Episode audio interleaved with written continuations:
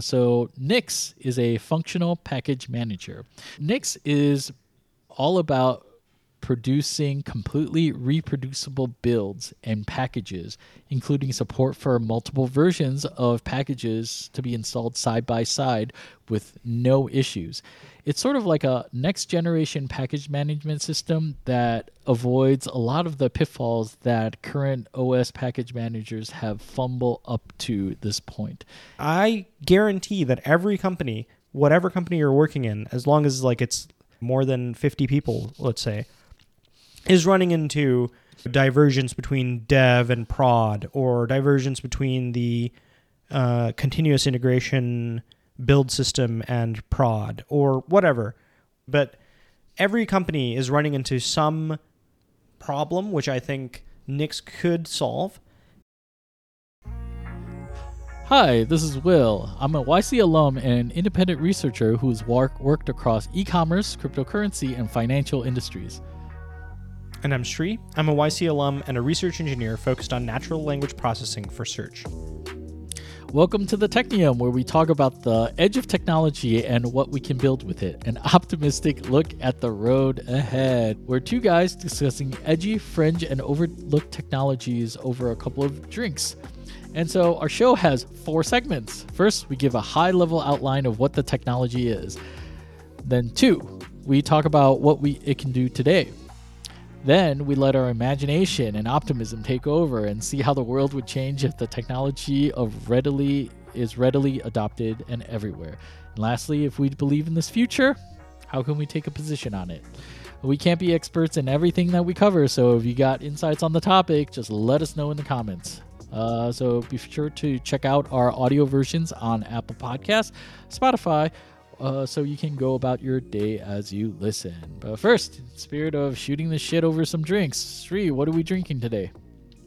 Today I've got JuneShine, uh, hard kombucha, acai berry flavor. Oh, hard. hard, yes. Uh, yeah.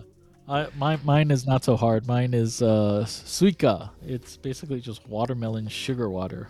And if you look in the back, it's just a lot of sugar, sugar, sugar, sugar. So hopefully, we will get our game on with our drinks, uh, talking about our topic this week. Yeah, that's exciting. So, what are we talking about this week? Uh, so this week we are talking about Nix, the package management. Uh, so Nix is a functional package manager. So what does that mean? And so Nix is basically all about producing completely reproducible builds and packages, including support for multiple versions of packages to be installed side by side with no issues. It's sort of like a next generation package management system that avoids a lot of the pitfalls that current OS package managers have fumbled up to this point. And that's pretty much the gist of it. I, take it like any other software developer that has built their own projects from scratch. You've had experience using package managers, and and the the chuckling is from experience, where I'm sure you've experienced. Uh, problems of one matter or another. And it doesn't even have to be your own software projects, right?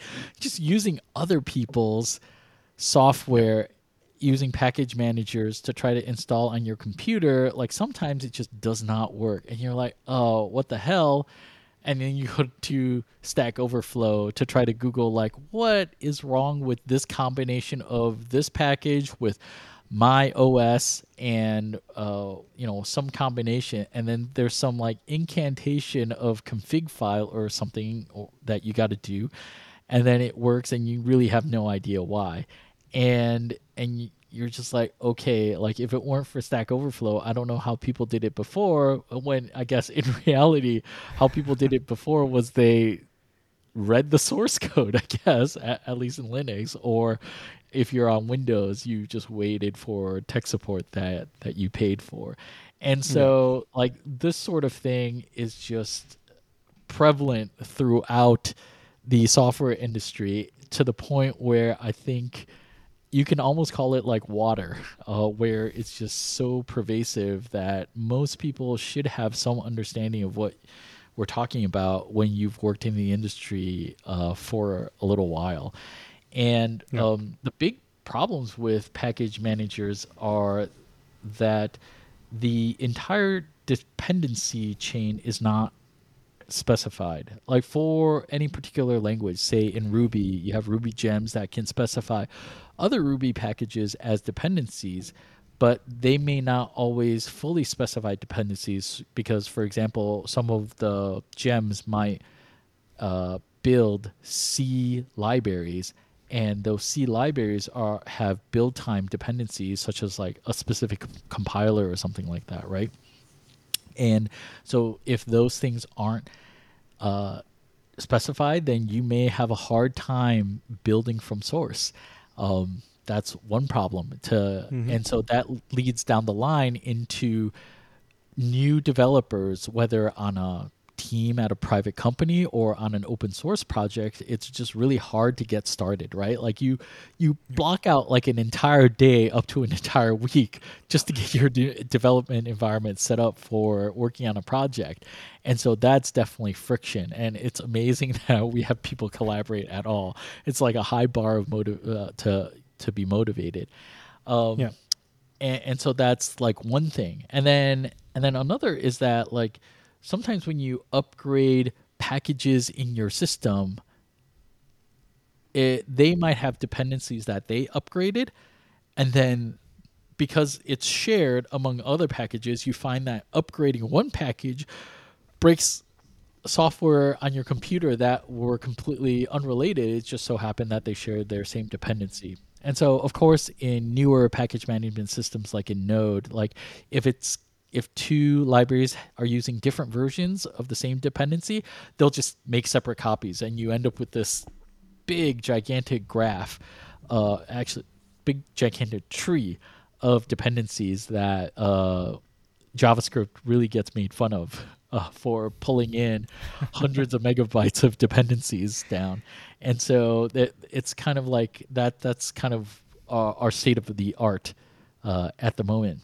And in addition to that, when things break, um, and they will break often, right? How many times do you have things that say, "Oh, it's time to upgrade," and it's like a major version, and you're like dreading it, right?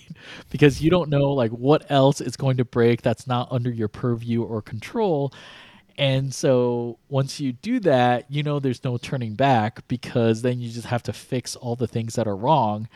And it's not possible to roll back to a previous configuration uh, without a, a lot of headaches. And maybe you end up having to reinstall everything. And sometimes, if uh, a particular server holding the libraries go down, then you just have to twiddle your thumbs there. And so these all should sound familiar to people, and uh, it's for a while I honestly didn't think about it that much, and these seem to be a fact of life as a developer. But Nix comes along and says life doesn't have to be this way. And I almost called Nix like this particular rep- episode a retro episode because this has been around for like 10 years. Like, were you surprised by that? Uh, I'm surprised by the fact that it hasn't taken off uh, in in that amount of time. I definitely remember seeing it ten years ago because I was playing around with it in in college. Well, right. And so I guess you shouldn't be surprised given your particular experience when we were talking about it in pregame, which we'll get to, right? And so I think uh but but I think when I like longtime listeners will know that I really hate DevOps. And so Nix really just like flew under my radar because I do not like to touch things that are under like DevOps if I can help it. Like I'll, I'll do it if I have to, but it's definitely not something that I enjoy. But like when I read about Nix and just reading through the original thesis, I'm like, yeah, this makes a lot of sense. Why don't we do it this way? Um, but uh, and so I think the concepts there are sound, but I think the project does have some problems uh, that don't help its adoption, which w- we'll talk about soon. So, so yeah, I mean, Nix is basically a pure functional package manager. So it fixes a lot of these problems by treating packages as uh, contained units of deployment in which you need to explicitly state all its dependencies, both its runtime de- dependencies and its build time dependencies. And then once it's fully specified, then you know that given the same inputs, it'll always build the same software in the same package. And and then it'll put that under a unique hash, a hash of all the inputs and all the dependencies. And so that's how you can solve the problem of having multiple uh, components and multiple versions of the same component installed side by side without interfering with each other. That's how you get components that can depend on uh, two libraries that can use different versions of the same library without interfering with each other. So if one upgrades, you, you won't break the other one. Um, it's also what makes it possible to have atomic uh, upgrade actions and being able to roll back to previous configurations. And so a lot of the problems that I mentioned in the rant that we just had, uh, they go away. And so I think that this is a sound concept. I mean, like we had back in episode four talked about functional programming and how a lot of the functional concepts are bleeding into a lot of mainstream um, computing for developers and i think this is one area in which this is after 10 years starting to happen so i Yeah. think people are, are catching on more and more but uh, yeah the, we can almost call this a retro episode honestly Yeah, I mean, what's interesting is that the pain point is pretty well known. Uh, at least it's well known to me. For, right. Uh, Like I, I've read some HN comments where people are like, it just seemed like it's overly complicated for no particular reason. But then, then in the later, in the same comment, they're like, that was when I had only started working in the industry, and after working a couple years, like everybody's got to get beat up for a couple of years. They're like, oh, Yeah. okay, like these are all problems that it doesn't have to be this way. Yeah, and for me personally, I program a lot in Python, and Python has probably the worst package management story like in in all of uh, in all of computing. Like uh, you have uh, so many different competing package managers. You have things like Anaconda, a few different ways to have virtual environments. Um, basically, all these things are trying to solve what you mentioned, which is one being able to reproducibly install something, like install a oh, package. Oh yeah, yeah. Like I forgot about like the the worst worst like effect of of this this accidental complexity we have for ourselves. Like how many of you heard of? Well, it worked on my computer. Like you just want Yeah. to strangle the person that does that, right? And so uh, when you have pure functional uh, pro. Uh, when you have pure functional package managers, that should never happen ever again. You should have reproducible builds. So if it works on one computer, it should work on the other computer because like all the dependencies are specified. So that that Yeah. should go away.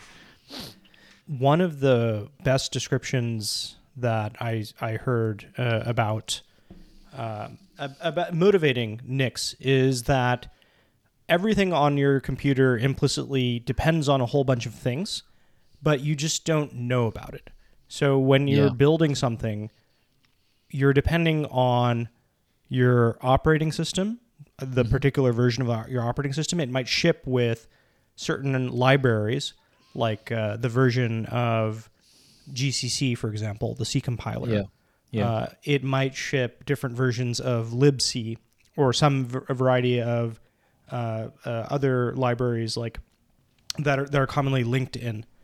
And so, if you don't know what those are and you don't pin those versions, then if you are running a slightly different uh, version of your OS than your buddy sitting next to you, and you both run the same script, then you will actually have different outcomes.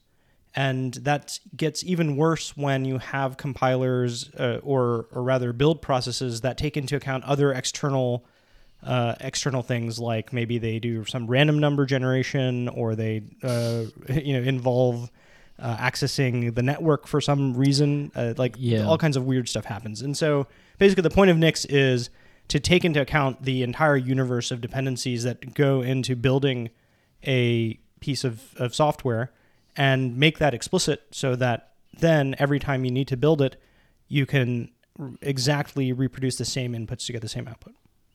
Yeah, I mean, like, how, sometimes I wonder why we keep a Git history because if you've ever gone back in history to a previous commit and try to like start your software, like it never works. Like I, I've never gotten it to work well beyond like, so I'm like, why do we keep this stuff around? But like, presumably with reproducible builds, you should be able to because like sometimes like for some reason the strange mix of like packages aren't quite the same as they used to be and so like it just never works and so this way it'd be cool to be able to go back to for nostalgic reasons i guess like spin up old versions of your uh, to-do app that you spent i don't know or or like company software like what if you work at shopify spin up like shopify from 2000 and i don't know 15 or something and and click around or take a couple screenshots for a talk that you're doing right so Yeah. so like those things make it uh, presumably would make it much more possible than than it otherwise would Yeah, definitely. And and actually, not just that. Uh, sometimes there's just software that is completely just lost to time. Uh, it- like if you go to GitHub, at least when I go to GitHub and I see a repo that's older than maybe three, four years, when, when it's reaching five, six, or even longer years, I'm like, I'm not going to bother running this because I have no idea. Like everything has changed since then. The Yeah. libraries have all changed. I don't know if the package managers are even like hosting this like version that this thing is depending on, or I don't even know what version of Node or Python or whatever that they are depending on to run this, and I'm not going to bother figuring it out. And so there are some good uh, good libraries out there that people just wrote long ago and just didn't bother updating, which now nobody can even use, right? And so yeah uh, I think beyond archaeology, I think it's just unlocking the potential of of uh, software that's written even and keeping it evergreen. Yeah, it's funny that we have a term called bit rot because, like, technically bits don't rot, but it's really just that the context in which c- a computer exists changes around it, and if we can actually fix all, like, fix by like meaning freeze all that, then it should technically work. Like, it shouldn't technically rot, right? Yeah, exactly.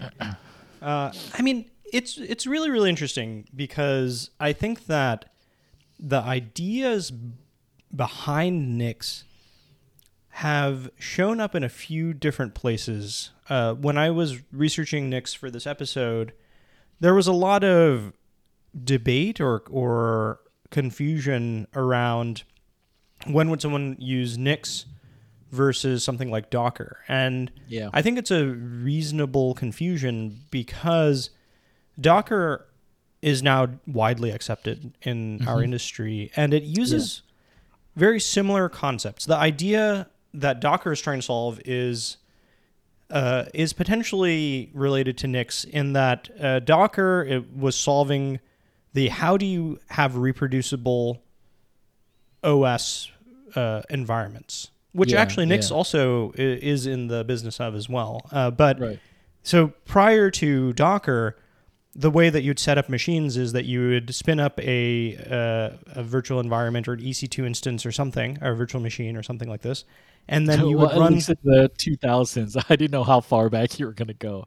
Yeah, Spin yeah, up in the, the diesel 2000s. Generator. Yeah, yeah. the diesel generator with the server in the back. No, no, no. So Right. yes, immediately before Docker, what you would right, have is is you you might have a VM or something, and you'd spin it up, and you would have these scripts that you would run, and they would download all the packages that you would want, and uh, you know install some, put some files uh, across the file system, and specify some services, et cetera, et cetera. The problem is that this was a very fragile process. Uh, you couldn't actually get this to reliably work uh, a lot of the time, and so uh, Docker solved this by basically saying you a Docker file is a set of steps that in which you specify what all the dependency chain, right? So you have this OS as your base layer, You have you know install this package, install this package, put these Yeah, yeah. files, and then it spits out something that you can run over and over again, and that comes out in the same exact state. So people have bought into that idea, and basically Nix is is in the same business, right? So so Nix works in a very very similar way, in that you specify all of the uh, libraries, the universe of things that should be on your computer or just within some in order to run some particular project, let's say, uh, and then it will it'll spit out a perfect kind of hermetically sealed environment, and it'll have mm-hmm. everything that you need to run. So I think like it's not too far fetched of an idea anymore. I think. Hopefully not, but that's that wasn't the the sense that I got from reading HN comments, and so I don't know. I, I think the adoption is starting to ramp up, even though this has been around for a while. I mean, some of the big players have started to use it, such as what Shopify and Replit. It, Rep, Repl, Replit is a smaller startup, but I mean they're making waves. I mean, making waves about uh, Nix in in the forums in which developers pay attention. So I want to say that optimistically, another five years, like I think a lot of people will probably start to hear about it. Yeah. Yeah. Um, I don't know. I, I think I'm always like five to six years a little too early on everything. So that's my usual guess. and, and I- like I feel like I'm completely late to Nix also, but like given given the sentiment, uh, that that's my take.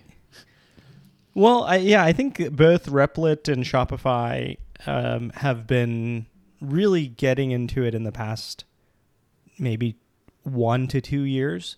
Yeah, yeah. Uh, there's a there's a great series of videos on uh, on YouTube by by the Shopify team about how Oh. they use Nix, and um, We'll- I thought we'll it was put really it in the show notes. You'll put it in the show notes. Yeah. I thought it was really interesting. Basically, um, they they have a huge service, uh, like a monolithic app that runs Shopify. It's a monolithic Rails app, Mhm. and it uh, needs you know all types of SQL servers or, or database servers. Uh, as well as other variety of like message queues and other things uh, in order Yeah. to actually successfully run this. Mhm. And so, as you might imagine, uh, being able to run this in your dev environment uh, is can be cumbersome, right? If you had to configure all of these things manually and install them yeah. and make sure that they are identical to what would run in production. And so they use Nix for this. I, th- I know a lot of people are using Docker for the same use case as well, but uh, it seems like the Docker's almost overkill. Like you don't necessarily need to Sandblasting a cracker. yeah, exactly. It's like you don't, you don't need to pretend like you have an entirely different operating system in order to run this like one service. Like you you basically just need all of its dependencies there, right? That's all that's all you need. Yeah, Uh, in some ways, I I've, I can't say that I love Docker. Like I like the isolation that it gives it, and I've tried to use it as, in, like you just described, as a way to isolate development dependencies, so that I don't have to help spin up other people on their computers. But it always feels so heavyweight. Like it's eats up so much memory and disk space on my computer.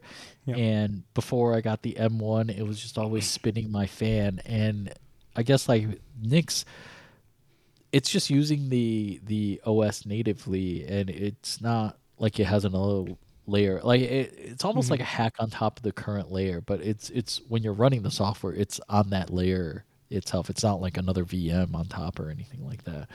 Yeah. So Yeah. I, I f- I feel like even though they're coming at it from a different perspective, you can use it to replace a certain use case that Docker is already like people that people are already using Docker for. So that that's why the comparisons uh, being made a lot of times.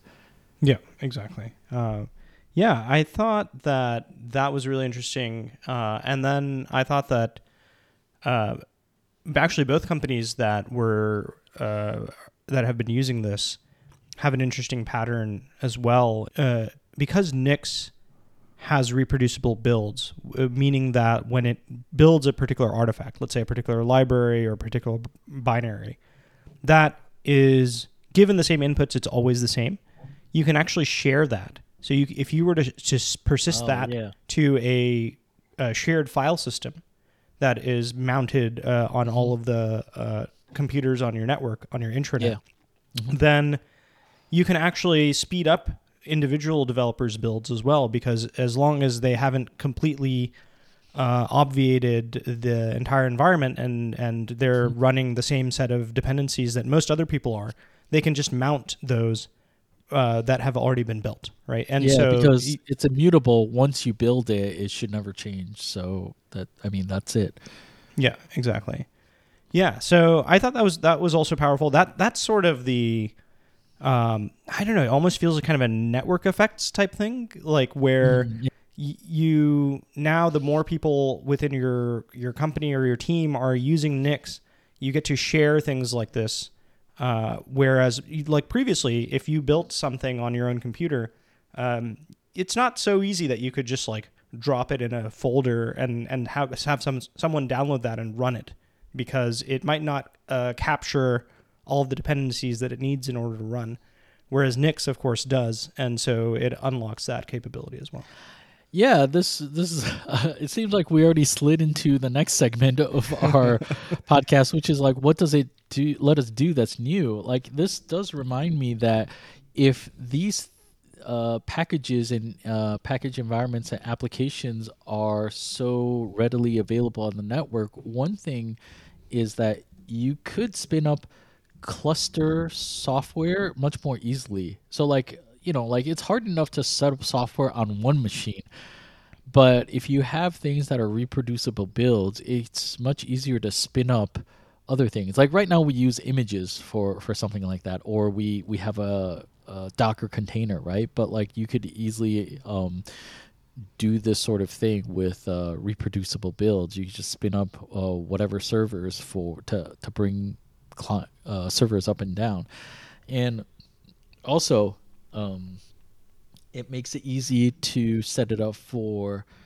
um, continuous integration, like for development, and uh, like I mentioned, for developer environments. So no more. It only works on my machine, or and uh, it's easier to onboard teammates and get everybody set up uh, really quick. Um, I was also thinking like it probably should lead to way less Stack Overflow posts, and I wonder if like somebody, I don't know, maybe with dataset or something like graphs, Stack Overflow posts of this nature over time with the adoption of Nix, whether they're like anti-correlated at all. That that would Yeah. be interesting to see. Like my assumption would be that uh, it would be the case, but who knows? Like we create all sorts of accidental complexity for ourselves. But but that that would be my take on it. Yeah. Uh, okay. So so have you ever had to change your your uh, your laptop? Uh, how long does it take you to like regain your your productivity? Oh, you if your if machine? I like buy a la- new laptop and then, eh, I mean, I set up the basic stuff and then let everything else flow in slowly, but it it takes at least a week. I want to say, yeah, Yeah, yeah, for me as well. And uh, it's such a pain too because I know some of the things that need to be done in order to like that I should just do right off the bat. Yeah. But Yeah. there's like a hundred other things which I don't remember that I have done to my computer, which I only find out incrementally when I try to do something, and then I'm like, oh, that's not there. I need to Yeah. now install this, and and you just sort of like uh, tumble your way through Yeah. until you like finally Right, get things right. working. Um, And, and the opposite is true too. I, there's plenty of things that I've tried that I don't use anymore. I'm looking on my disk space like, what is this thing? Well, apparently, like I installed GHC a while back to try this thing out, and now it's just sitting on my hard drive doing nothing. Right? GHC is the Glasgow Haskell compiler. Like even though I talk Yeah. about functional programming in Haskell, I don't actually program in Haskell all that often. but like it's just sitting on my computer doing nothing. And with Nix, like what you can do is you can just garbage collect packages and it'll because it knows all the dependencies if you're not using something actively it, it can just garbage collect that Yeah. Yeah, so that's that's actually really cool just in terms of uh unlocking people's productivity when they have to upgrade their machines, which as an individual, it doesn't happen all that often. Like uh, maybe you change your laptop or, or whatever machine every two years. But imagine you have a group of 100 people. Probably a good number of those people are, are do, going through this process at any given time, right? Just ba- based on uh, on how probability works. And so, and the shittier your company with the higher turnovers, the more this is happening. Is this what you're saying? well, yeah, no, but even if even if you have the same hundred people uh, at any given time, there's a there's a, a good uh, possibility that some amount of those people are g- undergoing this process of of low productivity, right? Uh, it's the same argument for you have like. Uh, uh, you know, computers or hard disks that only fail once every two years. But if you have a hundred of them, that at any Yeah. given time, one of those is failing, right? And Yeah, so, um, yeah, so I think like that, uh, just from a team perspective, uh, this could be a huge boost. And then I think the other the other thing is uh, that's interesting is that a lot of the reason why developers are so there are two camps on developer environments.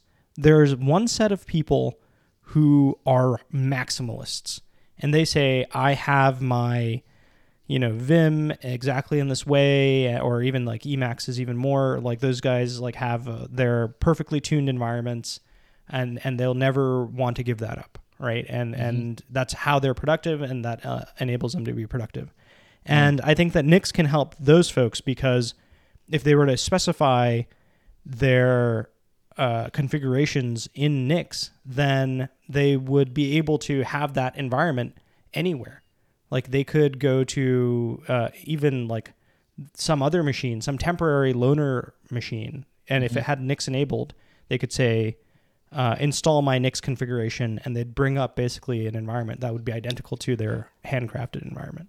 Yeah, yeah. I mean, definitely. Like right now, the the I think the more common use cases that I see is for that is a, for a particular project. So, like a particular project might specify all its package dependencies, so you can carry it from machine to machine, from teammate to teammate. But you're Yeah. saying for like one individual person, you can carry your own thing regardless of project from machine to machine.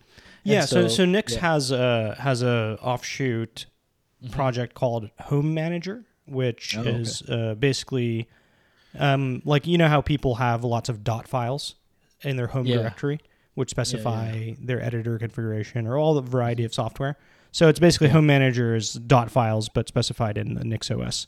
Um, so I think it could help those people. And then I think there's the other camp of people who are minimalists, in that they say, uh, I refuse to use any customization on my development environment because I can't guarantee that I will have that in you know Right. in an emergency when I need to SSH into some other computer or whatever. Yeah, why get used to the good stuff when you aren't sure that it's going to be there? So I might as well stay live poor, stay poor, that sort of thing. Yeah, exactly. And I think that uh, maybe those some of those people are uh, just doing that out of fear or uh, because they know that they can't re- have reproducible environments, Yeah. and so No, I mean I, I This solves that understand the well. sentiment because like I am tempted to learn the Dvorak keyboard, but knowing me, like there's so many other keyboards that I have to switch to sometimes it'd just be a waste because I can't carry my Dvorak keyboard with me. So maybe with a complete Nix OS you can carry that configuration with you so that you can use your Dvorak keyboard key bindings on any computer that you go to, presumably, right? So, but yeah, like speaking of which, like I think the, one of the new things and admittedly confusing things about the whole Nix project is that they call different aspects of Nix Nix. And so there is the Nix OS in which they take this package management idea to the extreme where like what if we had an entire OS and Linux distribution built upon Nix. And so right now you can use it with like, you know, most other computers and it'll work side by side. Like you can have it work alongside Homebrew and other package managers. Uh, but like what if you had an entire OS and maybe with the entire OS you can just roll back your applications, roll forward, whatever you use, and you can carry your Dvorak keyboard configuration and there's no problem, right? Yeah, so it seems like there are a lot of benefits, and it seems like people, developers, especially experienced developers, have felt the pains of package management and reproducible builds and things that we're talking about. Um, but why do you think that Nix hasn't taken off? Well, so like I mentioned earlier, I've read through a bunch of uh, Hacker News and Lobster comments on Nix over the years, and it's as you said. I, I think people just find it hard to learn, and that the the learning curve is steep. Um, I think a couple of things contribute to this. It's almost like a death by a thousand paper cuts, um, and if the core concept wasn't as beneficial as it is, and if there wasn't that bright light of Rainbow and 10x at the end, I, I don't think this project would have survived for so long. But I mean, like initially, I think, I think it does remind me of Git, in which it demands that users understand its underlying data model bef- in order to use it with some sort of understanding. Because you could just kind of memorize what the different commands do just like git and you don't really have an understanding of like why it's happening or like what all the different options mean. And i mean you could get by and then when something goes wrong you're like i don't know what's going on. But if you have that mental model with it then uh, i think a lot of things make much more sense. It's almost like uh, like I've often talked about Git as really just a data structure that you manipulate through the command line, um, and that's that's effectively what it is. And it starts off with what they call mm, plumbing commands, which like basically like close to the metal, and then they've mm-hmm. layered some more user friendly or uh, developer experience centric commands on top, basically closer to the domain level uh, that you are working at with repositories, and they call these porcelain, plumbing porcelain. Mm, yeah, yeah, yeah. And and so I so I think think it is with Nix um, that its commands are relying on the user to have a good mental model of its data model in order to operate it with some understanding. And so I think that uh, requires people that adopt it to put a in a fair amount of work to go look at what these concepts are. It's it's it's not like anything else that people have used before. So I think that's one thing. And then mm. the second thing is also that the docs aren't very good. They're all over the place. Um, I think they could do a lot better on that. Uh, and the tutorial series on Nix, they took it from some other website. I mean, probably with permission, but they didn't bother writing their own. And so I really think that really hampers their their adoption rate. I, I think they could do a lot better on the docs. And and I think lastly, for some of the things in functional programming or functional ideas, they only tend to get merit once you've been burned a lot, I want to say. Hmm. And so I, I don't want to say it's only like senior engineers that see the value in this sort of stuff, but I, I want to say for some of the things you don't really see the pain until you've scaled beyond your like mental comprehension for how complex some of these systems are. And so anything that you can to tamp down the complexity is something that you gravitate towards as you've gained more experience. At, at least that's my personal opinion.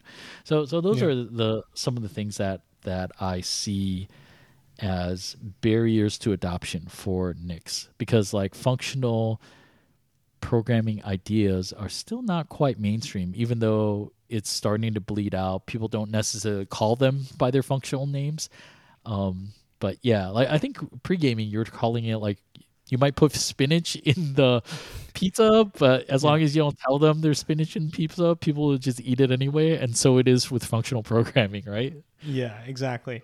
Yeah, and I think uh, you know people are using things that are quite functional in nature. Um, so Docker is is maybe one you can kind of think of it as functional inspired. Uh, it's not necessarily, but uh, even things like React pull a lot of uh, uh, inspiration from functional programming. Yeah. So we, we're seeing it infiltrate, but yeah, if, uh, all of those kind of sneak it in. They they don't say, "Hey, this is a you know functional inspired paradigm" or something like that. They they kind of just sell the the domain benefit. benefit. Yeah. Yeah, maybe Nix shouldn't even call themselves like a functional package manager because people are like, Yeah. "What does that even mean?" Right? So it took us Yeah. like twenty-two minutes or twenty minutes to thirty minutes to explain all that.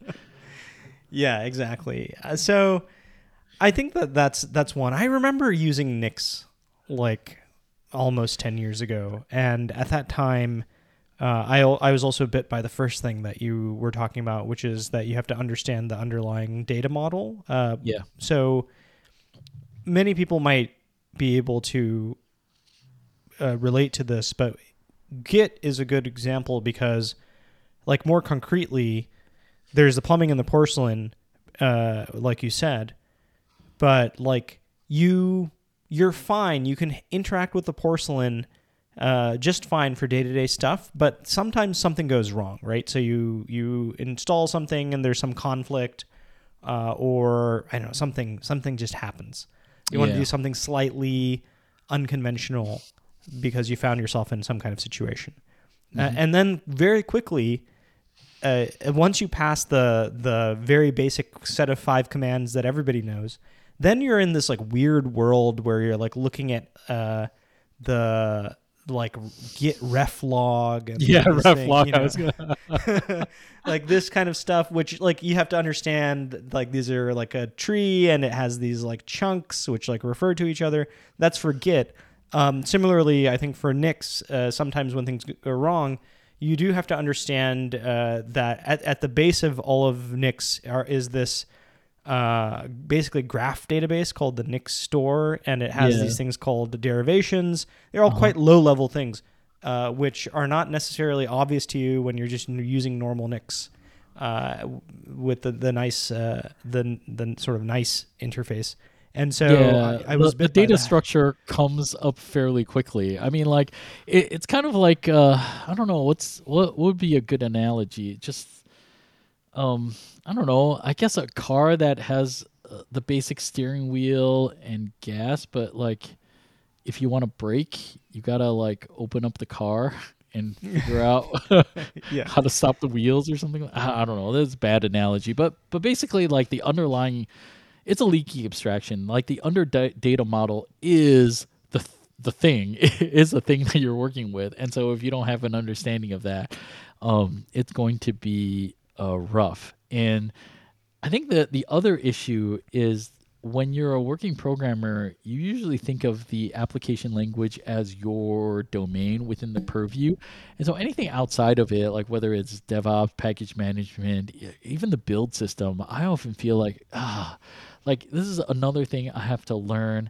And if I didn't put a lot of effort into it already, it's like not in my core competency. I just want it to work, right? Mm-hmm. For for version control, I don't want to like fuck around with like understanding this or that. I just want it to work. With package manage, I, I don't want to like be an expert at this. I just want it to work. and so Yeah. I think like asking users to understand it can be more than what people are willing to put in especially if they don't understand what's at the end of the rainbow. And so you're only willing to put in that work if you understand the benefits ahead of time. And even then, it could be hard to sell the benefits if you haven't seen it. And like you have to spend a lot of time selling people on that benefit. And so I, I think, of course, ado- adoption is going to be slow because it has to be to the people that have the patience, that have had the problem, and recognize it without you having to explain it for 30 minutes, right? Yeah, exactly. Yeah, I, I think that this is another reason why probably the vector that Nix could succeed, if it were to succeed, is in the context of teams in a large company that has these cross-functional uh, roles, such as maybe developer ex- uh, developer experience team or or some tooling team that maintains the overall like build system uh, or things like this. Uh, because obviously at a small scale, it's a waste of your time to set up all this stuff for you, or at least nobody really wants to do it, even though maybe it would save them time. Uh, but at you know once you get to a, a team of hundred people or something, some of those people are going to be dedicated to just making sure that uh, their your core developer tools are uh, in good shape. And so that's what we've seen, or at least that's what I've seen uh, in terms of like Shopify and uh, companies of that size dedicating uh, their resources to Nix. I think the gap there is that until recently, until like I was reading these like engineering blogs, Nix never really talked about the benefits that it solved for uh for like enterprise or for like you know a company oh they they sort of were just like hey wouldn't it be really cool if you could uh just like reproducibly build things uh, and I'm like, I don't know. All right, I, that's not a real problem that I go around saying. Like, I really wish I could reproducibly build things. Right? Like, I think the the language Yeah. is, is different. Like, I'm like, oh, I wish that I have a continuous integration server or I have like integration tests that are running in like some cloud or something. And uh, those integration tests are always like uh, flaky uh, and it works just fine when I run it. But when I push, my integration tests are broken and it's it like slows everybody down because we can't uh, we can't do a deploy, right? Like these are the kinds of things Yeah. that like companies struggle with, and and Nix Yeah, can solve, but they don't talk about it. Yeah, or like the supply chain security. Like that's a big thing now, especially after the whole left pad debacle and subsequent stuff. I mean, when every package is immutable, then you don't and there's effectively well, are they signed? I don't think they're signed, but like you know if somebody's changing bits in in your package because the hash would be wrong, right? Yeah, yeah, exactly. And and so effectively, it's one way to be more sure that the package that you're installing is what the builders of the package intended, right? And so you, somebody can't just sneak in arbitrary code in your dependencies without you knowing about it. And that's like yet another thing that that's new that um, we can do with Nix, but it's a risk in current package management systems that we all take just for granted. I guess it's like the early days of the internet where people were like, well, everybody's kind of in it for the same reason. I, I don't think we should worry too much about security. And then Robert Robert Morris goes and writes the Morris worms, and people are like, okay, maybe we need to worry a little bit about this, right? Yeah, exactly. And and, and uh, I think I mean this is a big thing that's growing. Like now you have all these uh, vulnerabilities that have cool names, right? Like Heartbleed, uh, Right. which uh, you know everybody was freaking out about. Like everybody had to audit their um, software to make sure that Yeah. their OpenSSL uh, library wasn't that version that was affected by uh, Heartbleed and, and and things. And every year now there's going to be a nice fancy new hack with a cool name and a It, logo. it's uh, bugs as product launches. yeah, exactly. So like in this world where where you have like cool branding for bugs and there's some like cachet in in finding them or even in making them. Um like I think as a I don't know, CTO that's the business case that Nix can solve and specifically for like vulnerabilities like this uh, so so there are two there are two cases that we're maybe conflating here. For the left pad thing, uh, the the risk the attack vector there was that it wasn't that an intruder came and uh, infiltrated the company systems. What actually happened is that somebody just pushed the owner of that package pushed a new version of that package, which was basically broken or removed some functionality. Just broke everybody's builds. Everybody who depended on that uh, Node.js package then were unable to run their program or whatever. Yeah, not just directly, but every other library that depended on that broke up the chain. And so everything that depended on it eventually just broke because the owner of the package decided to break it on purpose. Yeah, And so- exactly. Nix with uh, immutable packages, like the once a version is built, it's on the the server, uh, and the only way to break it is, I guess, to delete it. And so once it's there and it's built and it's buildable, then as long as the server's up, then you should always be able to download it. And then if you have a local cache, you should always be able to depend on it and use it. Mm-hmm. Yeah, and um, and so that's that's one. And then for something where it's like Heartbleed, where it's not necessarily that there was a, uh, an update that broke things, but rather that there is an existing version which is vulnerable, and that vulnerability has only recently been found.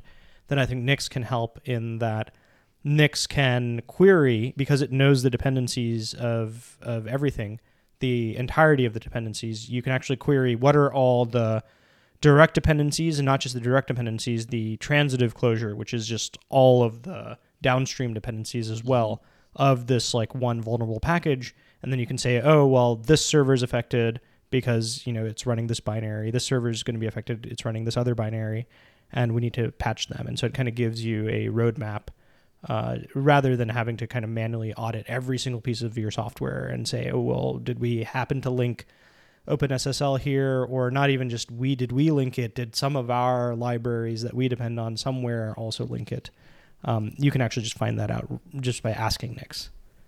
Yeah, that's pretty interesting. Like you get the that graph, uh, dependency graph, and you should be able to do analysis on it, whether for practical reasons such as uh, marking things as vulnerable, and so you'd be able to see all the ones that are vulnerable, or like what are the uh, attributes of popular packages? How do they gain dependencies over time and that sort of uh, inspection uh, for research purposes that that would also be interesting as well and so I, I think um, like in in summary I think there's a lot of benefits to what Nix can provide just based on the functional like taking pure functional programming as an idea into DevOps, but it's got a lot of stuff holding back it back, namely its documentation.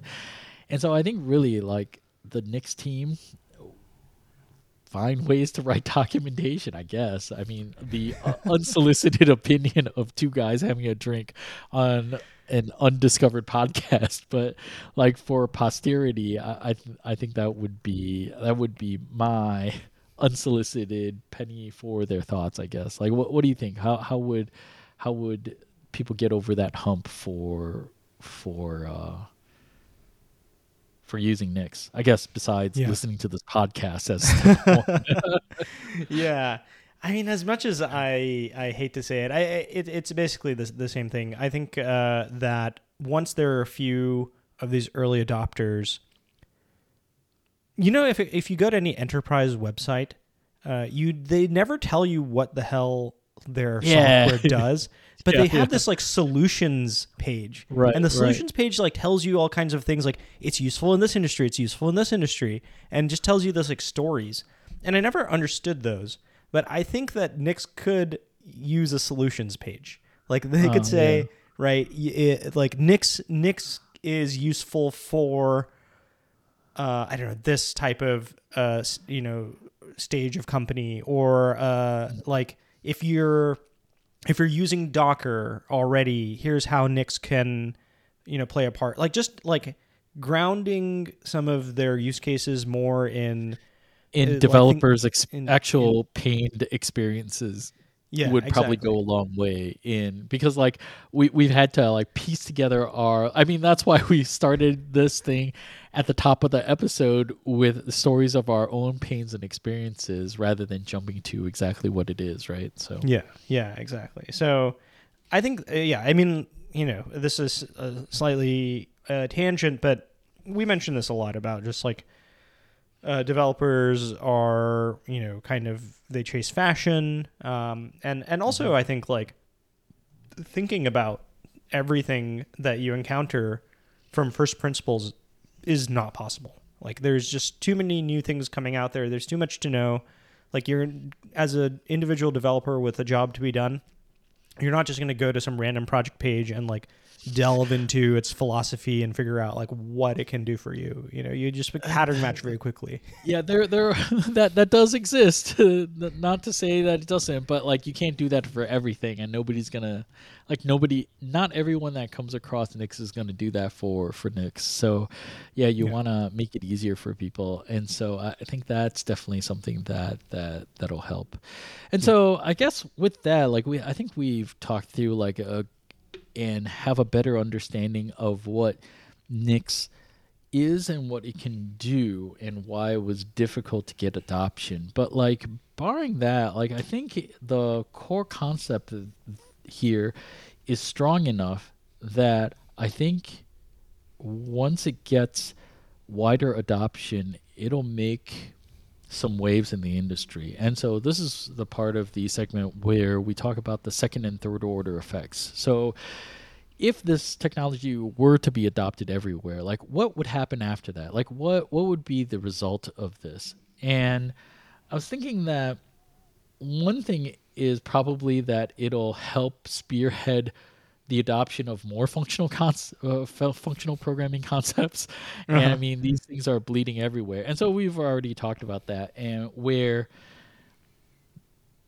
you know, with functional programming, I think people get distracted by the types where, like, immutability is the star here. And so I think more and more people will see how immutability immutability is beneficial and start to adopt it in other places where we don't have it. So I think that's one thing. But then like squinting. Oh, actually, brain, let me let me make a plug here that like I think yeah, we're yeah. taking it for granted, uh, but. Uh, this might be new to to people. If you're interested, we do have a episode functional oh, programming yes. everywhere, which uh, you should watch. And then I think another interesting one that is centered around immutability is the Unison programming language uh, mm-hmm. episode, which uh, you should also check out and also just subscribe uh, if you oh, like yes. what you hear. right, exactly. Yeah, and, and, so I think definitely like we've talked about some of these concepts before, and Nix is kind of a nice tie-in into these themes that we've talked about in previous episodes. But then I think kind of thinking a little bit further along, um, one thing that I thought about was if Nix was more readily adopted across the board, it would make it easier for digital archaeology um, because right now you have a lot of people whose hobby projects are to revive say the alto or the old macintoshes and they go to extreme lengths not just to restore their hardware but also the software.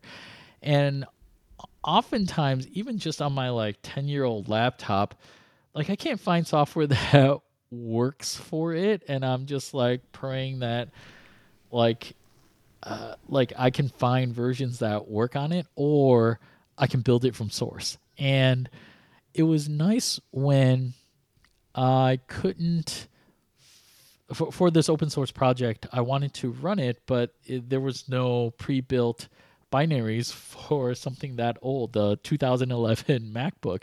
And so I was able to build it from source. And so I can imagine there's plenty of things that aren't available for a computer the older that it gets. And we talked about how builds just weren't reproducible and you can just like these are perfectly usable computers because Moore's law isn't increasing at such a rate that it obsoletes computers like it did back in the 90s. So I think it's the software that needs catching up. And so you have perfectly usable hardware devices that if there was software that can cater to it without great cost to everybody else, I mean that's that's I, I think that would be a great boon. And not just that, but for people for nostalgic reasons want to bring back the Macintosh, or in 20 years you're nostalgic about, I don't know, what, what would people be nostalgic about? Their M1, or I don't know. yeah. yeah. Uh, like you want to restore it and get it running again. Well, definitely like for, well, like people are definitely nostalgic for consoles, but I, I mean that's outside the purview. So maybe something mm-hmm. like the Xbox. Xbox runs Windows, and so I, I, guess like Nix runs Windows is, can can run on Windows as well, and so you could be yeah. able to restore your Xbox.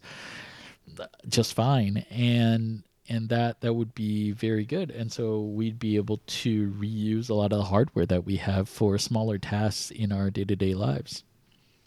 Yeah, actually, I think a, a big use case for this could be, um, could be video games as well. Uh, I think two in two ways. One is it's it might be possible to run run video games that are are a little bit older. Sometimes as operating systems update uh, and you try to run like a, a, game from 10 years ago, it might not oh. necessarily run. Well, you could run an emulator, maybe. Well, so you could run an emulator, or maybe if what's missing is just that it it. Uh, so so the so the risk here is that some programs might rely on things like dynamic linking like they expect mm-hmm. that your operating system prov- exposes some library which then they can just find at runtime mm-hmm. and if you upgrade uh, your os or the uh, the os has some fundamental change in its uh, you know underlying uh, libraries it exposes then you can't run the the things that depend on that anymore. And so oh, wait, so wait, are you saying that Nix isn't able to do runtime dependencies because it, it can?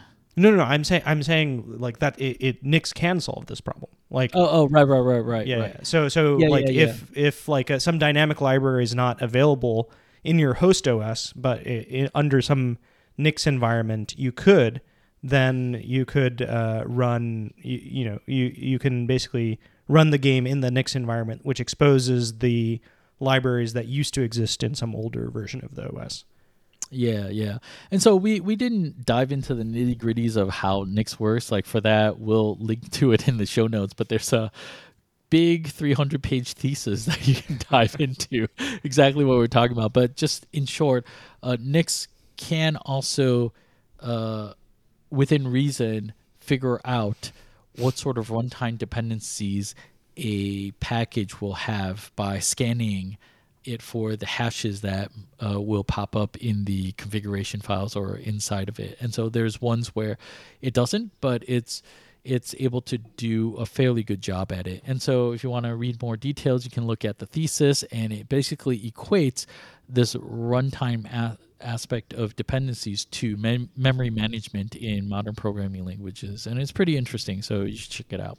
But yeah, so back to us looking into the future uh, like what what else do you think will Nix enable if this is like everywhere besides say digital archaeology or being able to uh, revisit the past uh, of your favorite software OS environments? Yeah, I think uh, one thing that I'm always interested in is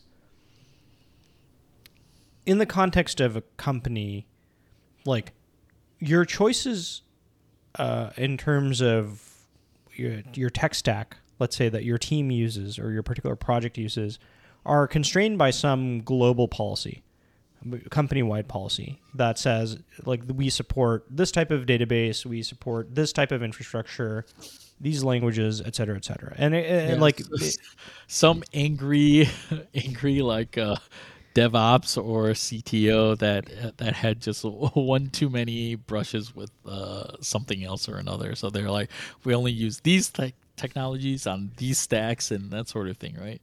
Yeah, exactly. And and you know it makes sense because uh, there's a burden uh, to to running too many things because when things break or when there are like we said vulnerabilities that need to be patched you need to have the team of people who are managing those servers are often different than the people who developed the the servers, and so you need a standard playbook uh, in order to say, okay, well, how do we find out what this thing depends on? How do we rebuild this thing after we've patched some vulnerability, and how do we deploy it again? And so, uh, in the in the current world, the solution to this is we we tell you what to use and we know how these things are built and we you know we can track all the uh, the dependencies that it uh, it uses but in the Nix world maybe uh, it relieves that burden because then as long as everything is using Nix the SRE team or the DevOps team that is managing the servers uh, maybe they would be able to you know, run a Nix command and very quickly find out what are the the packages that this thing, uh, this server that's running, what is it depending on, uh, or okay, we need, we found uh, we need to roll back to some previous version of the server. They can use Nix to do that, right? They don't need to use the native package manager of that one language or whatever. Like so. I think that that could enable more choice because maybe if the SRE team doesn't need to uh, worry so much about your individual choices as long as they are all abstracted through Nix, then you as an individual development team can decide to spin up or, or pull in some other dependencies that you wouldn't otherwise be able to. So then, do you think that then the expertise on any particular stack will get spread too thin across the entire team if everybody can use what they want if if this is what it enables? Oh, like, are you saying that if all the teams in a company are using like very different things like that? Yeah, in That the leads in the yeah in the the weirdest case in yeah the most uh, Yeah, I mean, I think there's there's some limit to this. Uh, like, you probably wouldn't want to run a company in which, like, if you were to switch projects, you have a Right. you know months long ramp up time because no, you don't have any transferable skills. Uh, so, I think certainly like there's that other extreme. But I have been in uh, some situations where, for example, my problem would have been solved if I could use Redis. But there was no existing instance of Redis being used in the company. And in order to use Redis, I would have to write some document about like justifying why Redis is a good solution for this problem and uh, you know whatever justifying to to the team that has to deploy this at like a massive scale right, The- uh, Right. this is not just pointless bureaucracy but just at some massive scale people have to be very careful about these things and and so my choice there actually in that particular project was I guess I'm not going to use Redis because like this is going to be a big waste of time and I can sort of fumble my way through like life without it, you know. Aha that means you write your own redis that was the choice you came to right that was the conclusion let's write it in house guys yeah, basically.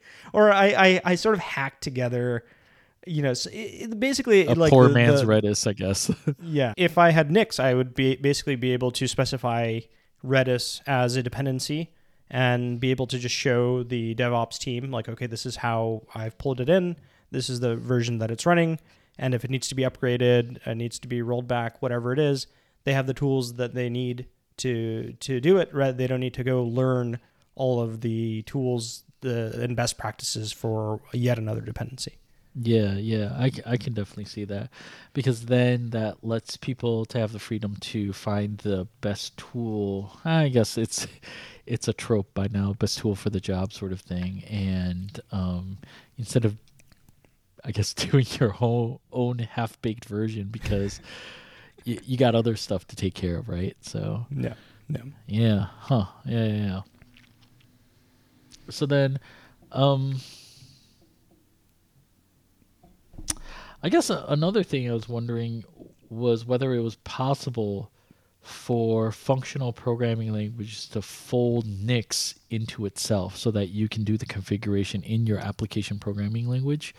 Um, And so, say like if you're programming in Haskell, you compile down into Nix, and then to be able to control your own package, uh, like distribution package management, so that importing modules locally and remotely kind of blend into one so that you don't actually have two separate concepts for something like that. And so as long as you can do that, it, it makes like it um the deployment of the software would be folded into the story of the programming application programming language. Because oftentimes like Hmm. we think of it as two different things right? Where i write the program but then it's out of the purview of the application programming language to say exactly how this will be deployed. And so maybe that's another thing that can happen where i guess it's the return of full stack developer um, Are, are are you saying basically something like whenever you do uh, import or require or something in your language, that somehow translates to adding a Nix dependency on that package? Yeah, like that? yeah, kind of like that, where like the mechanism for importing local and remote packages become blurred. I- I guess I'm thinking more along the lines, uh, kind of like in terms of back in our Unison episode, in which in Unison the code is completely pure functional. So that means every time you change a function, there's another version of it that gets put out there. And so Mhm. one benefit of that is that you can ship code across the network. So you can spin up a cluster and the nodes don't have to be preloaded with any code. They could just be sitting empty Mhm. and you can just ship code over to it and it'll start running uh, what it needs to as a result. And so you'd be able to build these kind of systems basically like steal the ideas from unison and then pull it into here even though you don't have a functional language yourself like uh, something along those lines it's it's kind of a, a little bit of a fuzzy thought but basically Mhm. taking that idea using leveraging nix in order to implement something similar Oh, I see. I see. Okay. So basically like you you want to have these shippable functions, let's say. yeah because normally and- we we think about like code as something that we pre-bake into a machine that we stand up and then it's the Mhm. data that we ship around or or like sitting somewhere right and Yeah. so we, that's kind of how we think about it but like what if code if code was immutable that means it never changes once it's written so that means that if something is immutable you're sure that it won't change out from under you so you can just ship it around the network to different nodes. And so you should be able to do that with something like Nix. Of course, you wouldn't sh- do it down to the granularity of functions, but with Mhm. packages or like clusters of software, like you should be able to do that. And I guess that's effectively what a, like Docker tr- Docker tries to achieve and like Yeah. Nix package managers. And so what I'm saying is normally we think of it as something outside the application code, but like if the purview of the application was also to stand up like a distributed cluster as part of its spec, then that might be uh, something that could be helped with Nix. Uh, y- you get what I'm saying, right? Yeah, actually, so so I think the just to ground it a little, I think that the most common use case that I've seen this kind of thing is if you're if you're using uh, a like platform as a service Yeah, uh, yeah. like Something where like you, you're like you have your own code and then you, basically you're the, the your platform uh, provider has these empty uh, compute clusters Mhm. that can just Yeah. accept your code and run them right hmm A- and currently a lot of these are using things like docker like you said uh, but uh, docker is actually um, somewhat problematic in this uh, in this type of environment because it, it takes a while to spin up a Docker uh, container, and Mhm. uh, and a lot of this a lot of the time these platform as a service providers uh, will basically page your application out and then spin it up when you get a request or something like that. Yeah. Um, and so basically, uh, Docker is not the end all be all here, but you could potentially run a platform as a service that accepts like these Nix Nixified uh, Mm, pieces yeah, of software, yeah. and and then it can just like maybe just bring it up as quickly as you could a process, which is very fast. I- Is does that sound like a startup to you? Yeah, it kind of does. I mean, is, I- is, is there is there like a Heroku for Nix packages? Because you could conceivably have a service like Heroku in which you set up like a Nix package, something else or another. Like it specifies entire application or Mhm. cluster of application, like a suite of things. Like in in a typical like web application, you have a whole bunch of servers that are doing stuff together, and so then it takes Nix specifications and you send those and then that's how they get deployed. Uh, that seems completely conceivable right? No, it, it's it's absolutely plausible because there are two things which uh, I see that are already existing, and uh, you just need to combine them together. Uh, one is that um, Replit, which we mentioned, is a provider of basically uh, cloud developer environments, and they're Yeah. using Nix uh, basically in, in this way where because they want to support every language and, and they don't Mhm. want to have their team you know manually implementing all of the, the different languages uh, that they can support they use nix in order to just accept uh, any uh, any vm or any compiler or any interpreter uh, you can specify that you want it via nix and then replit will just run that uh, and and so uh, it enables them to support arbitrary development environments in the cloud. Uh, So that so that's one, but that's for that's the developer side. We're talking more on the runtime side, uh, and then on the runtime side, there are new uh, platforms as a service like Fly.io and things which Oh, do they uh, use Nix? they don't use Nix, but uh, the so they currently use Docker, but they use Docker in a kind of weird way. They they, they don't run um they don't run the full like Docker image. They use like something called like Firecracker VM. I don't know exactly how it works, but they run like some lightweight v- lightweight way to run Docker containers that can, they can spin up quickly. Mhm. Um, and so I think perhaps rather than using Docker, if they were to use Nix, then they could simplify their stack because then they can just accept a Nixified uh, uh, payload and then just run that. And you don't even care about VMs and, and things. Mm, I see. Huh. Yeah. So so I think uh, yeah maybe you could also conceivably use this to deploy not to just servers but to edge. I don't know anywhere you need to com- uh, deploy stuff and presumably um, for IoT devices because I, I think I saw sections where you can use Nix for Rab- Raspberry Pis. Or, so I guess unless you're doing like a what is a 6508, I forgot the number, like microcontroller or something like that, you should be able to run Nix on a Raspberry Pi. So that's that's also conceivable to run this sort of stuff that to help manage a cluster of things. I, I, I can see where that would make it very helpful. Mm, interesting. So you basically can rem- you're saying like remotely administer a cluster of these like IoT devices or something No, like yeah, or or even just around the house. I mean, like if if you have like, I mean, IoT isn't so prevalent today, but like as it gets more prevalent and there's more of a open source uh, push behind it. I think there are some now. I'm just not Mhm. super aware of it, but but like just being able to manage a whole bunch of devices sounds like a pain in the ass and like if things go down you just don't have time to debug things like that i mean it's like i imagine like iot in the house would almost be like running a starship with the technology that we have today. Like you need Hmm. like a full engineering crew for all that crap.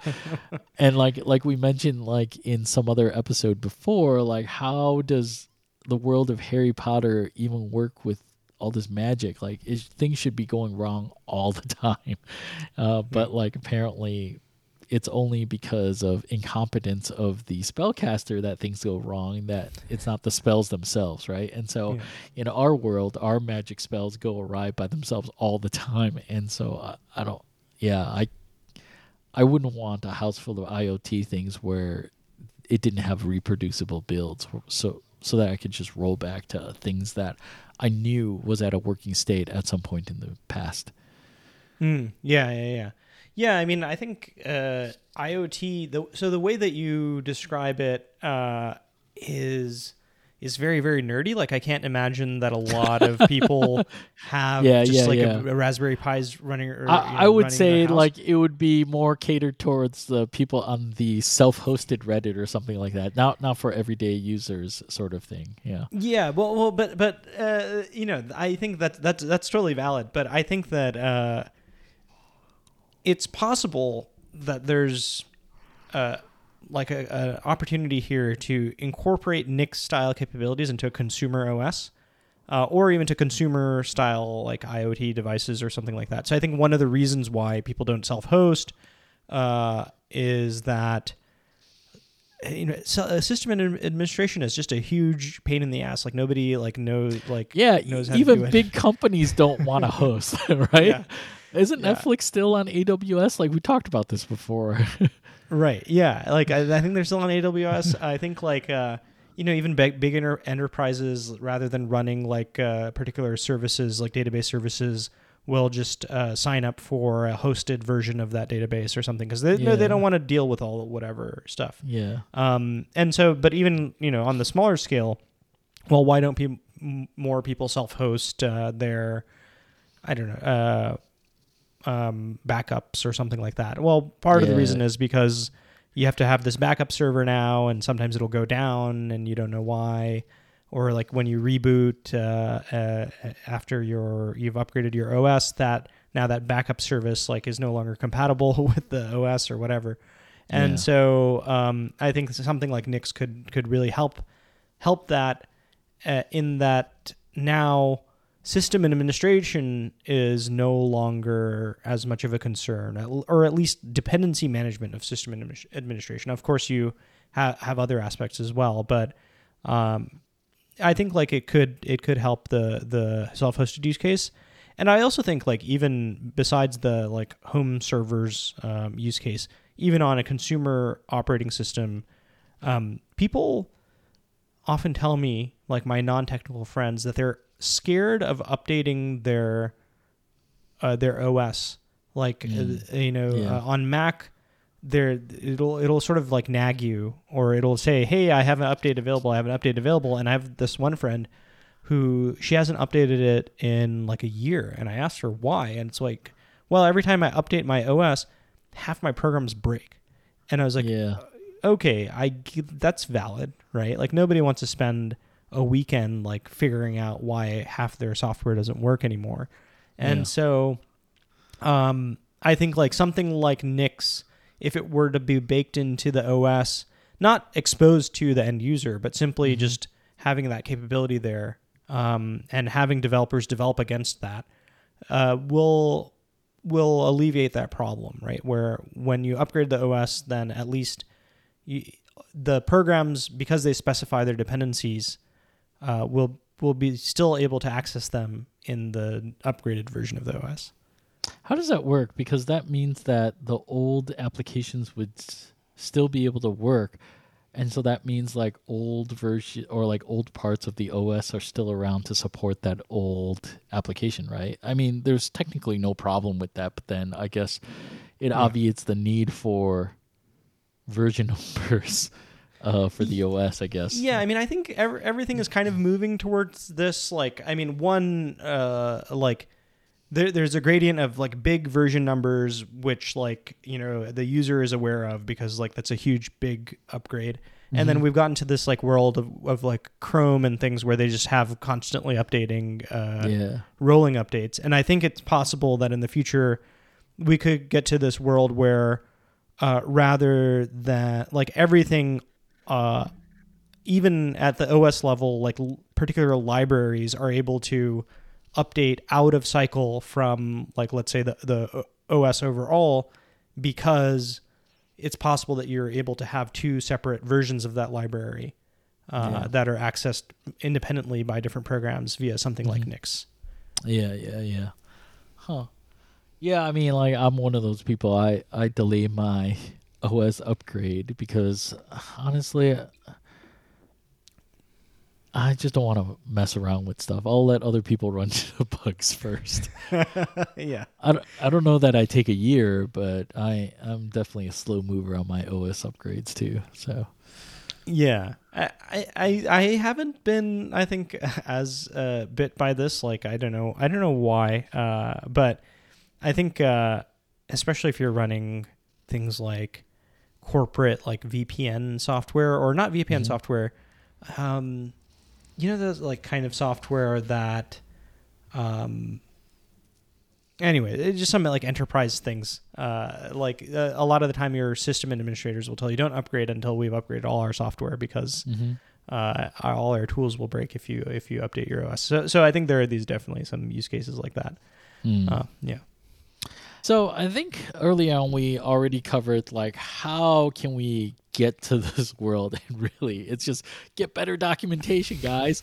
Yeah. uh, but uh, snark aside i think it's really promising. And so if you are a person that believes in the vision of the future that nix had laid out like how would you take a position on nix i mean i guess you can install the software but uh, Yeah. other than that like what are some of the other things i mean we mentioned hey start a startup in which you do a Heroku for Nix package management. I mean, hey, listeners, we got great ideas here. So all you have to do is just one of them.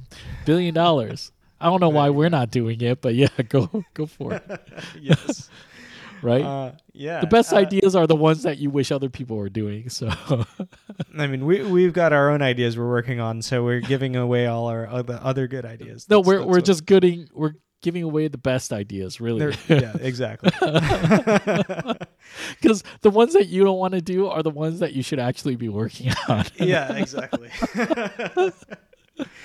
um, yeah, I mean, I think you know uh, we don't talk a lot about the nitty gritty career careerism aspect of software engineering on this podcast all too often, but I think Oh, what do you mean by that?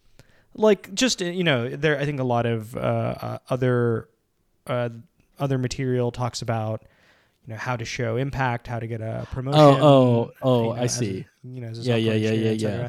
Right. Uh, but i would say that here um, there are probably a few nice promotion opportunities in somebody who is able to like like i mentioned before i won't belabor it but like able to connect the benefits of Nix to your company's pain points. Because I guarantee that every company, whatever company you're working in, as long as like it's you know more than 50 people, let's say, is running into you know divergence between dev and prod or divergence between the uh, continuous integration build system and prod or whatever.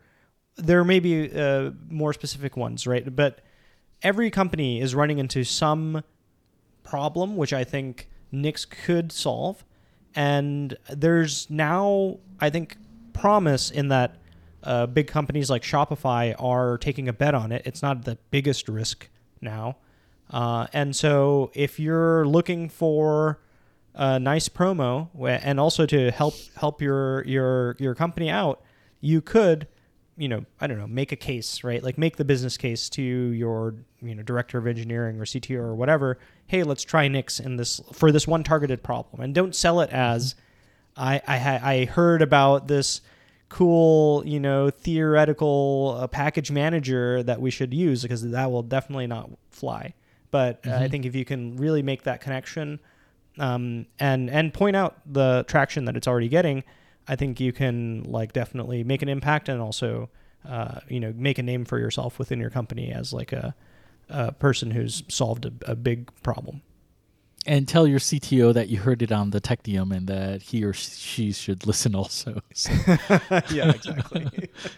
right. Yeah, I, I think that's that's a good point. Like, yeah, definitely we don't talk a lot about the career aspect, but if you're able to make a case to connect the business concerns of a company to what software can do and provide, I, I think that goes a long way because definitely too many engineers focus on what's cool and I, I get why we're like that. I mean it, it's it's basically our, our nose for things but that's that's not that's not what people use software for. People use software to solve their problems. If they got problems that software can solve then they're going to sit up and pay attention and but it's up to you to connect the dots for them because they don't know the other side of things right? So yeah. so yeah, so uh, I would say that that's probably a good one.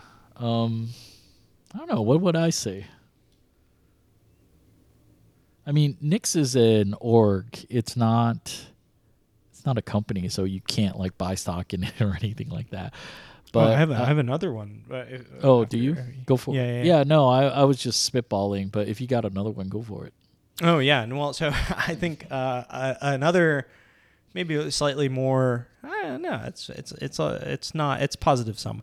Uh, if you're if you're if you're in the uh, JavaScript world, uh, I recommend taking a page out of the React playbook and just taking all of the great ideas from Nix and JavaScriptifying them and selling that. because JavaScript people love functional programming concepts in like you know in React. it, yeah. yeah, yeah. You just don't tell them, right? Don't tell them where you got it. Like present it as though present it for its benefits, like we mentioned before, but also making making it so that um, it's compatible with all the tooling, right? So, so I, I imagine so there's a, a not not another npm, not another yarn, but like another package manager based on Nix ideas, right? That uses Yeah. Nix packages for JavaScript. Yeah, and I imagine there's a lot of tie-in. You know, here's the interesting thing about JavaScript, which, which this is a slight tangent. JavaScript has has has reinvented like things like linkers, like in the form of like build pack.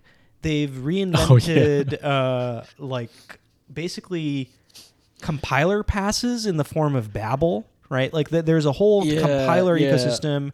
There's I all mean- this tooling. React itself is a is a runtime.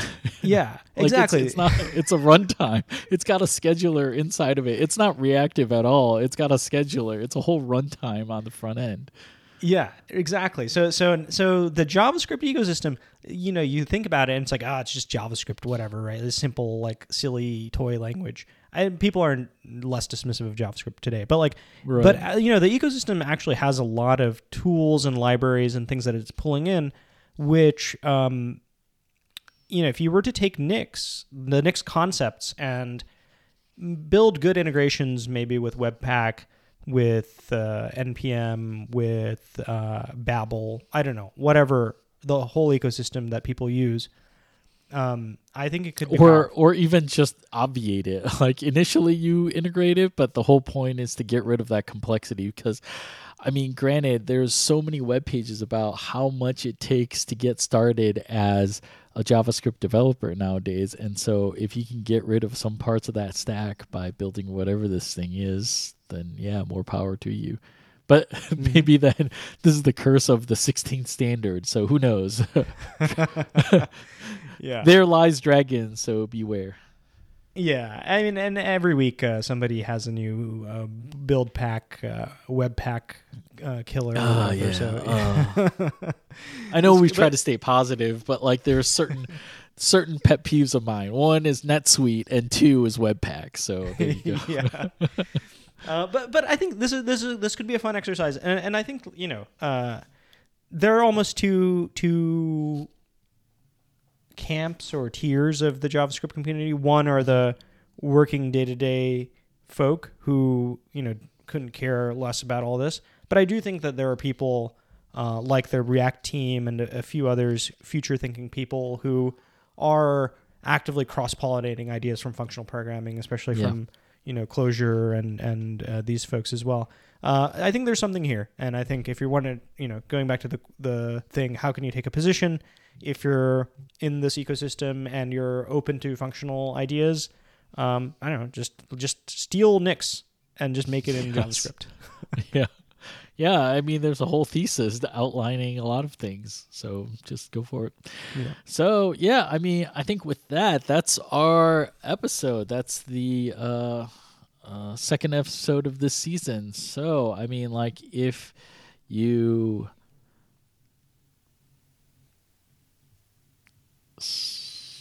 uh, wait, wait for it.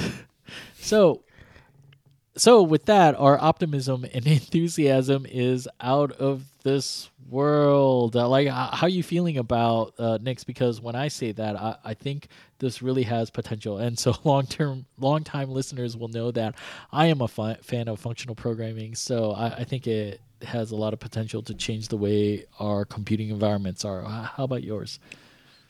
Yeah, I mean, I've I've been bit by all of these problems that we discussed so many times uh, that I just want it to be over, right? And I think the the solution is maybe just right in front of our eyes. so, right Yeah. before you before you uh, kill your career and go start a farm or something like that right Yeah, So, exactly. yeah. So, Nix, please save me. right Yeah. Um, yeah. So uh, with that, our optimism and enthusiasm enthusiasm is out of this world. So if this episode opened your eyes, check out our other episodes where we talk about other edges of technology, why they're interesting, and what future they point to. Check them out and subscribe. And also be able to be sure to check out our audio versions on Apple Podcasts and Spotify and write us a review to help bring other Technistas on board. And with that, this is Will. And this is Sri. And we're signing off, and we'll see you next time uh, on the Technium. And so, as a short side note, uh, we're releasing our episode this season at a two week cadence. So, we'll see you bi weekly. Stay tuned, stay subscribed, and we'll see you soon. All right, take care. Bye bye.